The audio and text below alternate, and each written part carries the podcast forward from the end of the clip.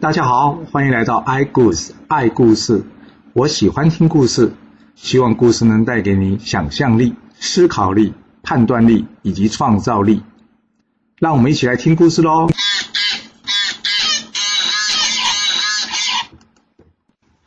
上次我们说了，晋文公下令啊，大家不可以去打扰这西附姬啊，没想到却引来了一场灾难。这怎么说呢？这是因为这魏抽跟颠杰啊，他们两个很不满意这个处理的结果。我们之前有说过，魏抽跟颠杰对于晋文公呢，主要赏赐的对象啊，都是文臣的，不是武将了，就已经有些抱怨了。而这次呢，魏抽及颠杰，一个抓到了国君，一个杀了对方的将军。这功劳并不小啊，但晋文公呢，并没有特别奖赏他们两人，反而是特别重视这西附姬啊，所以让这两个人呢、非常的吃味。这两个人想，后、哦、我们立下这么多汗马功劳，主公一句话也不说，而这西附姬呢，不过是曾经招待过主公吃顿饭而已，主公就这么重视他，要是将来给他当上晋国的官员，那还不飞上天呐？看来我们得好好去教训他一下。不然他将来也会骑到我们头上的。两轮讨论好之后呢，决定去怎么样？放火烧西附姬的家。但是要放火烧人家房子，难道不怕闹出人命啊？颠杰说的：“你怕什么？我们随主公流亡十九年，又立下了许多汗马功劳，难不成主公会因为我们不小心烧死他，杀了我们吗？”魏抽一听，嗯，很有道理。到了晚上，这两个人呢，顶着一些士兵。前往西附姬的家放火，而这魏抽呢，因为喝了些酒，一时兴起呢，想爬到屋顶上去看看这西附姬被火烧的狼狈的状况。但由于这火势太大，这房子大梁啊，啪一下被烧断了。而这魏抽呢，就这样跌落火场。好巧不巧呢，一根烧断的梁柱呢，又刚好打中他的胸口，把他痛得呢叫不出来。不过这魏抽呢，的确勇猛啊，虽然被火烧伤啊。他还是奋力逃出火场，只不过呢，他身上到处着火，啊搞得他必须把衣服给脱光了，才能免于被火给烧全身啊。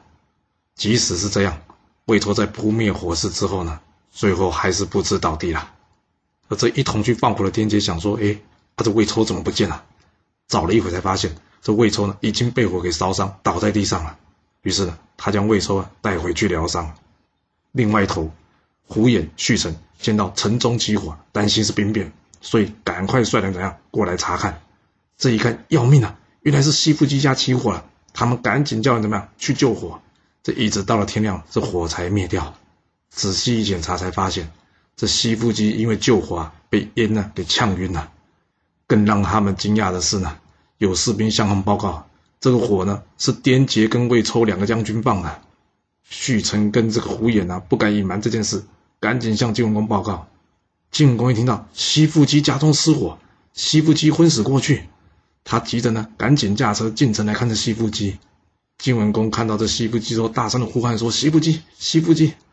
那西附姬呢，奇迹似的睁开双眼，他看到晋文公泪流满面，他笑了笑后，就闭上双眼，魂归西天了。西附姬老婆呢，以及他五岁小孩西路呢，在一旁看到。她的老公呢，还是没有办法战胜死神，不觉得放声大哭啊。这晋文公起身对西附姬老婆说：“嫂子，对不起，我没有管好我的军队，连累了西附姬。我在这边发誓，我会替他好好照顾他的儿子的。”于是，晋文公当场拜五岁的西路为大夫。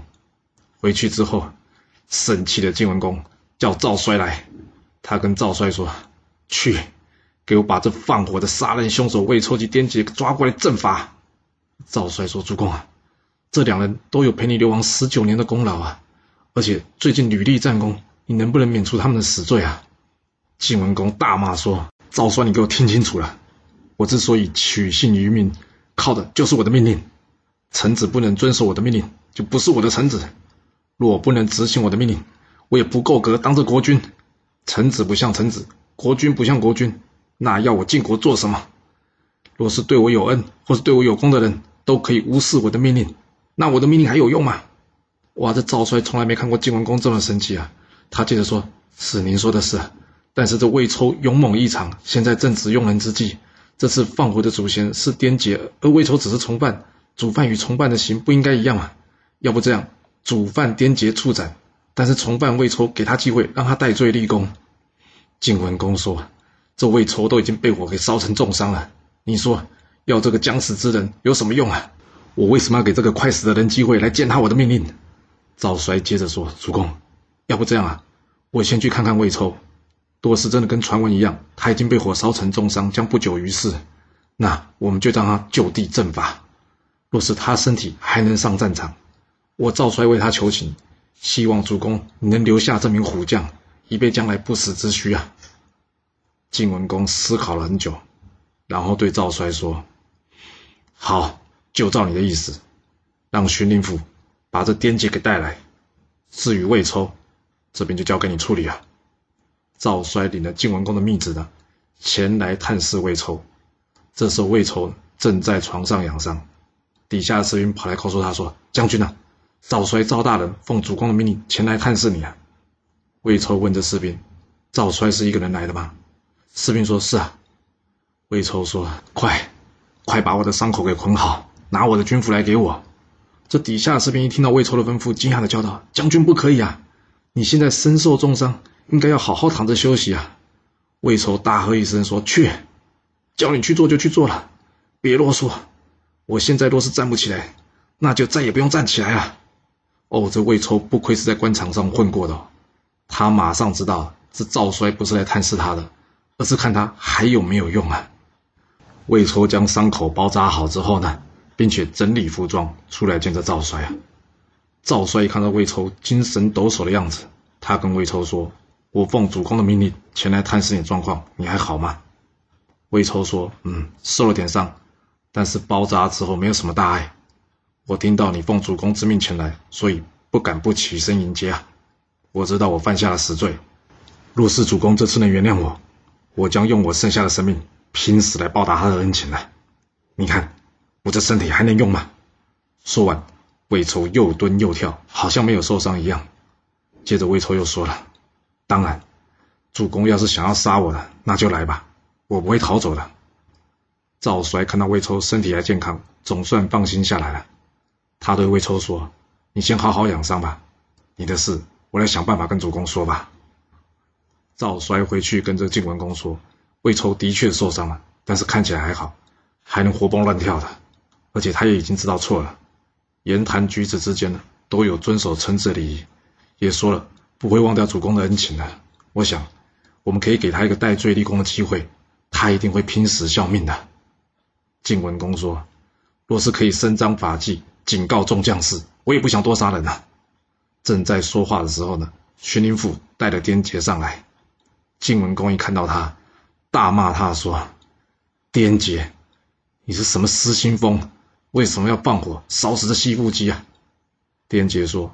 那介之推割肉给主公吃，不是也被主公你放火给烧死吗？我想这西附姬不过请你吃顿饭，有什么了不起的？我这一把火呢，正好送他去见介之推了。若是主公你觉得他了不起，你也可以帮他建一座庙，让人家祭拜啊。晋文公看到这颠杰到现在还死不认错，哇肚子真的是一肚子火了。最可恨的是这颠杰竟然还搬出他的痛处，他大声骂着颠杰。介之推是因为不想做官才被分致死的，跟你烧死这西附姬的理由是同一个吗？赵衰，颠杰这主谋放火，该当何罪？一旁赵衰呢，知道晋文公呢已经怒火攻心，劝不住了，他只好答应的说：“禀主公，颠杰违背军令，依法当论斩。”晋文公说：“好，就把他推出去给斩了，以正军令。”接着刀斧手。就是这个刽子手啊，星星的人，将这颠杰押了出去，手起刀落，咔嚓一声，这与晋文公一同流亡十九年的颠杰就这样人头落地。颠杰死后，晋文公要士兵将他的头呢拿去给西附姬的妻子，告诉他这件事他有处理了。另外，将颠杰的头再挂到这北门之上，要所有的士兵呢引以为戒。处理完颠杰之后。晋文公再问赵衰：“这颠杰主犯已经处决了，而这魏抽呢？见到颠杰放火却不去劝阻，应该算是从犯。要如何处理？哇，怎么差那么多？明明就是两个一同去放火的，现在被说成放火的是颠杰，而魏抽没去劝他。不过因为颠杰已经死了，就算他再白目了，想要拉魏抽下水也没有办法了。那赵衰接着跟晋文公说：“魏抽是从犯，应当革职，让他戴罪立功。”晋文公说：“好，就将魏抽革职。魏抽的工作交由周之晓顶替。”哇，这晋文公一连处罚了两位与与他一同流亡十九年的好哥们，瞬间震动了整个晋军大营啊！大家都知道，这个主公是认法不认情的，我大家得皮绷紧一点、啊。在晋文公整肃军纪的同时，另外一头，楚成王呢正在包围宋国都城睢阳。楚成王呢原先想等宋国粮尽援绝，自动投降，没想到却收到魏国大夫孙偃前来求救的讯息。那孙偃呢，将这晋国夺五路、除魏国国君的事呢，仔细地向楚成王说明了一遍。楚成王一听，哇，这可不行啊！这魏国国君可是我的大舅子啊，我得出兵去救援啊。于是他将一部分的军队呢，交给了这陈德成，让他继续率领着窦月娇、窦伯、宛春等一批将士啊，继续包围宋国。而他自己呢，则是率领韦履臣、窦宜生等将军呢。亲自前往救援这魏国。至于这一同前来的陈、蔡、郑、许四国国君呢，由于担心晋国的攻击行动呢，会造成他们国内异议分子的蠢动啊，所以他们在知会楚王之后呢，四个国家各自留下一名将领以及部分的士兵，以供这楚国陈德成调度指挥，而剩下的呢，就都随同他们的国君呢返回国内。楚成王救援的军队才走到半路呢，就听说晋军已经转攻曹国了。楚成王想，嗯。这也好，我们就往曹国与晋军决战吧。才正在讨论应该如何应对这晋军呢、没想到打探消息人就回报，晋军已经攻下曹国了。哇！楚成王一听大吃一惊啊，怎么可能那么快？曹国就被攻陷了？那接下来晋国应该会将矛头转向我楚国了。为了避免遭到齐晋联军夹击，楚成王呢赶紧叫人呢返还之前占领的阳谷之地，去跟齐国讲和。而另外一头呢，则是叫人先将在阳谷防守的公子雍还有易雅给调了回来，接着再派人火速前往宋国去通知这个陈德成。他告诉陈德成呢，晋文公在外流亡十九年，六十多岁才当上国君，其中经历了许多苦难。他在楚国期间呢，我就知道他与他的臣子呢，绝非等闲之辈。我楚国要是与现在的晋国交手，可以说是胜算极低啊！你赶紧撤军吧。楚王派去齐国讲和的这个部分呢，还算顺利，但是另外一头，陈德成呢，也就是子玉这边呢，这是让他意外了，因为这子玉呢，认为自己能力极高，而且这宋国睢阳城呢，眼看就快攻破了，为什么要现在撤军呢？一旁的将军窦月娇也认为，嗯，子玉说的没错，所以呢，他写了一封信，叫窦月娇送去给楚王说，希望楚成王呢，能同意他们晚一点再撤军。等到他们攻破宋国，再凯旋归国。而另外，若中间遇上晋军，他们也希望能与晋军一决死战。若战败，他们甘愿接受军法审判。楚成王一看到这回信呢，他赶紧叫着子文来。他问子文说：“哎呀，你看，我叫子玉撤军了，他却说要继续一战，你怎么看这件事啊？”子文说：“晋文公这趟来，目的不是只是要救宋国了。”他更是想要继承齐桓公的霸业，称霸天下。晋国一旦称霸，对我楚国并不利啊。眼下放眼天下各国，能对抗晋国的只有我楚国了。若是我们退让，那晋国一定会成为霸主的。一旦晋国成为霸主，这曹魏等依附我们楚国的小国，就很有可能转而投靠晋国。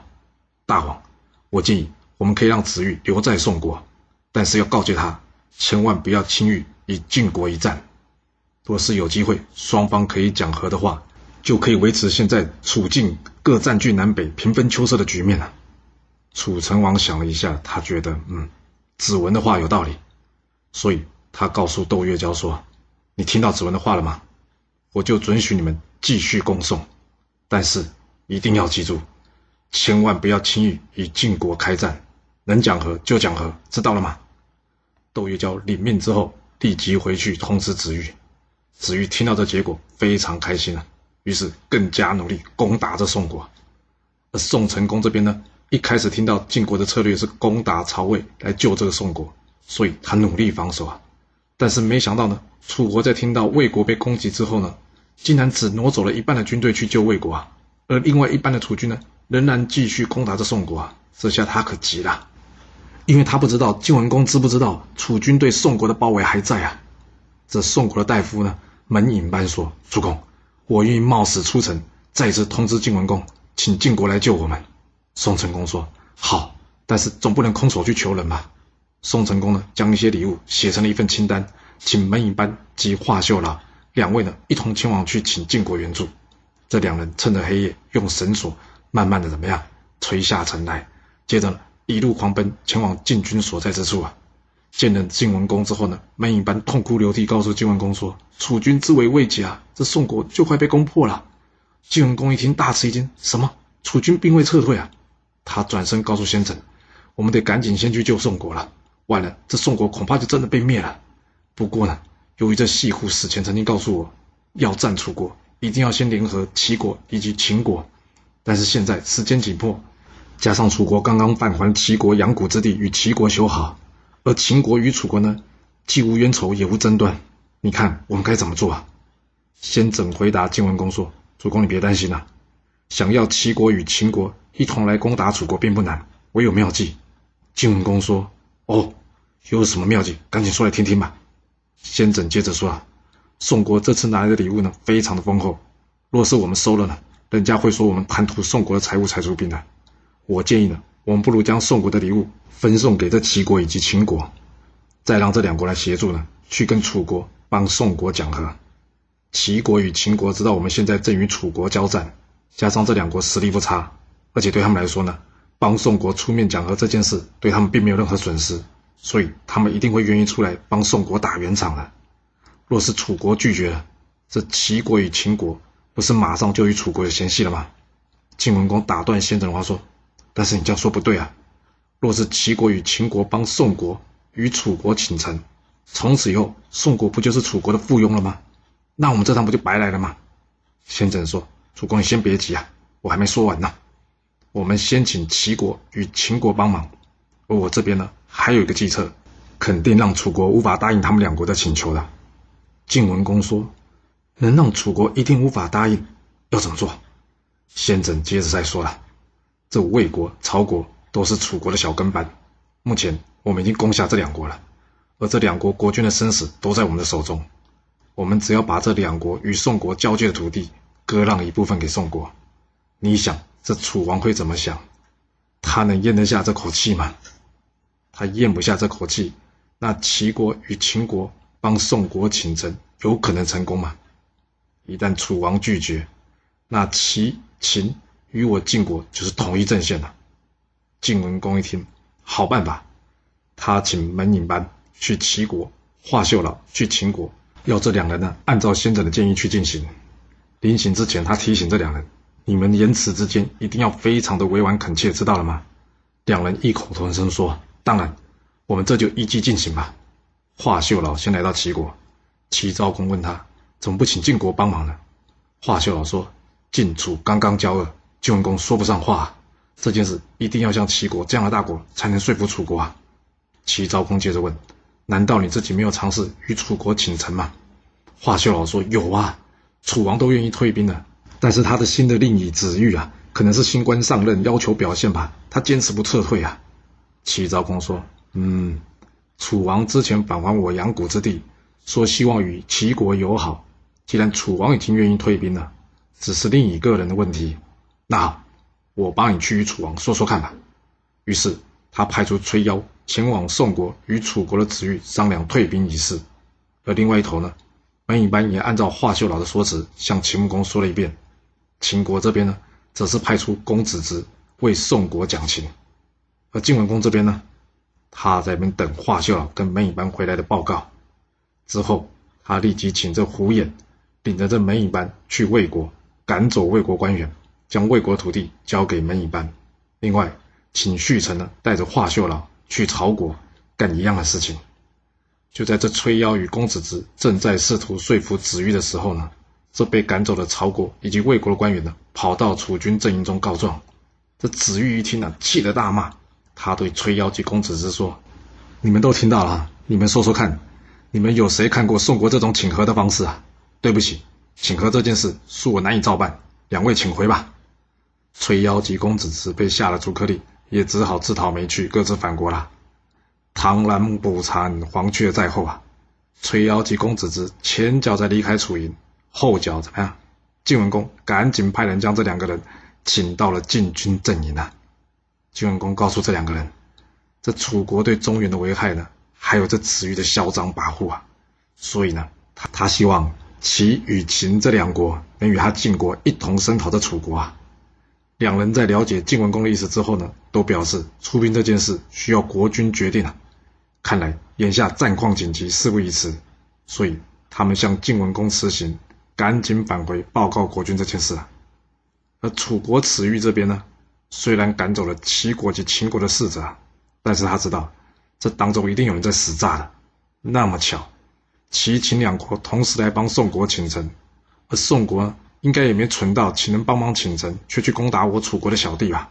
所以这一定是晋国在后面指使的。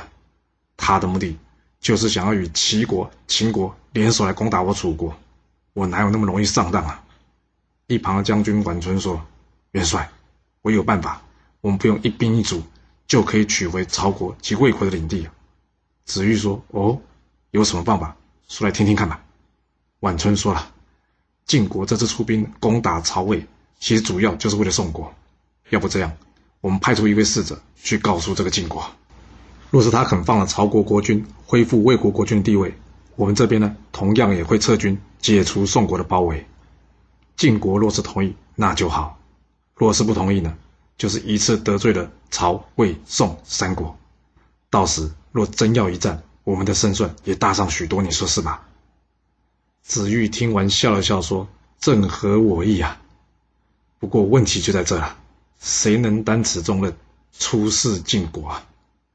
晚春说了：“若是元帅你不嫌弃，我愿意前往去说服晋国。”子玉说：“好，就派你去。”你听到这有没有觉得？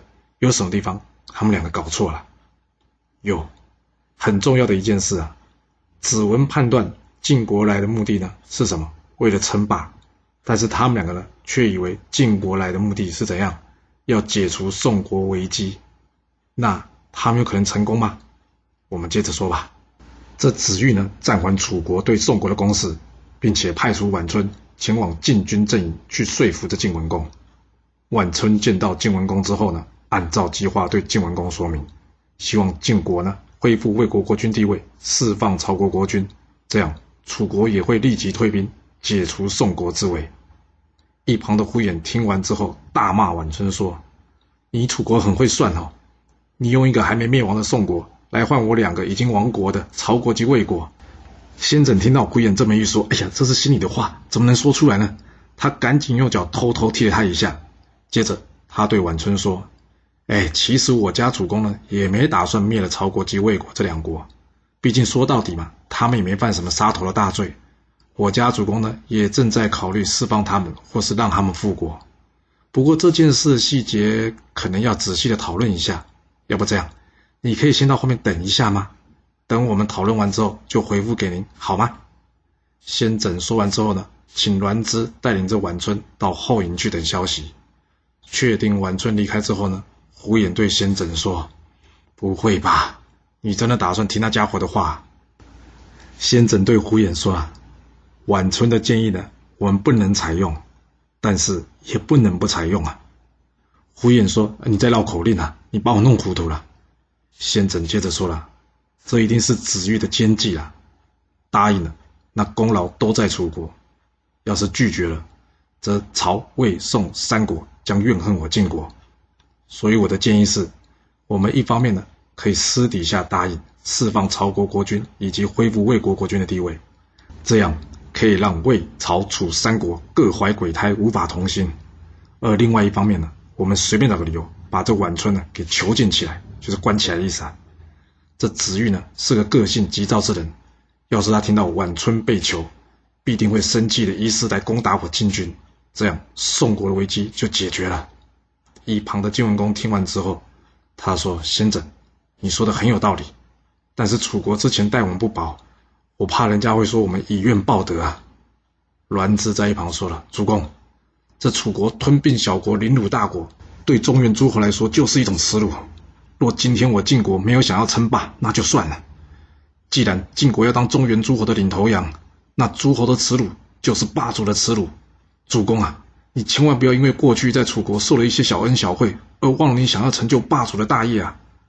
晋文公点点头说：“嗯，你说的有理。”接着，他请栾枝将这宛春囚禁在五路，并且告诉西不阳这件事的重要性，要他严加看守这宛春。另外，他找人告诉宛春的随行人员说：“宛春刚刚因为说话没有礼貌，已经被晋文公给下令关了起来。等到我们抓到了子玉。”之后我们会将宛春及子玉一并处斩，你们这些人还不快滚！哇，这些随从一听到宛春被囚啊，吓得屁滚尿流啊，落荒而逃啊！哇，这晋国与楚国之战看来是难以避免的，到底是晋国略胜一筹，还是楚国棋高一招呢？这故事会如何的发展呢？我们要到下次才能跟各位说喽。好了，今天先说到这。若是喜欢今天的故事，记得给我五星评价，给我支持，或是点赞、订阅以及分享哦。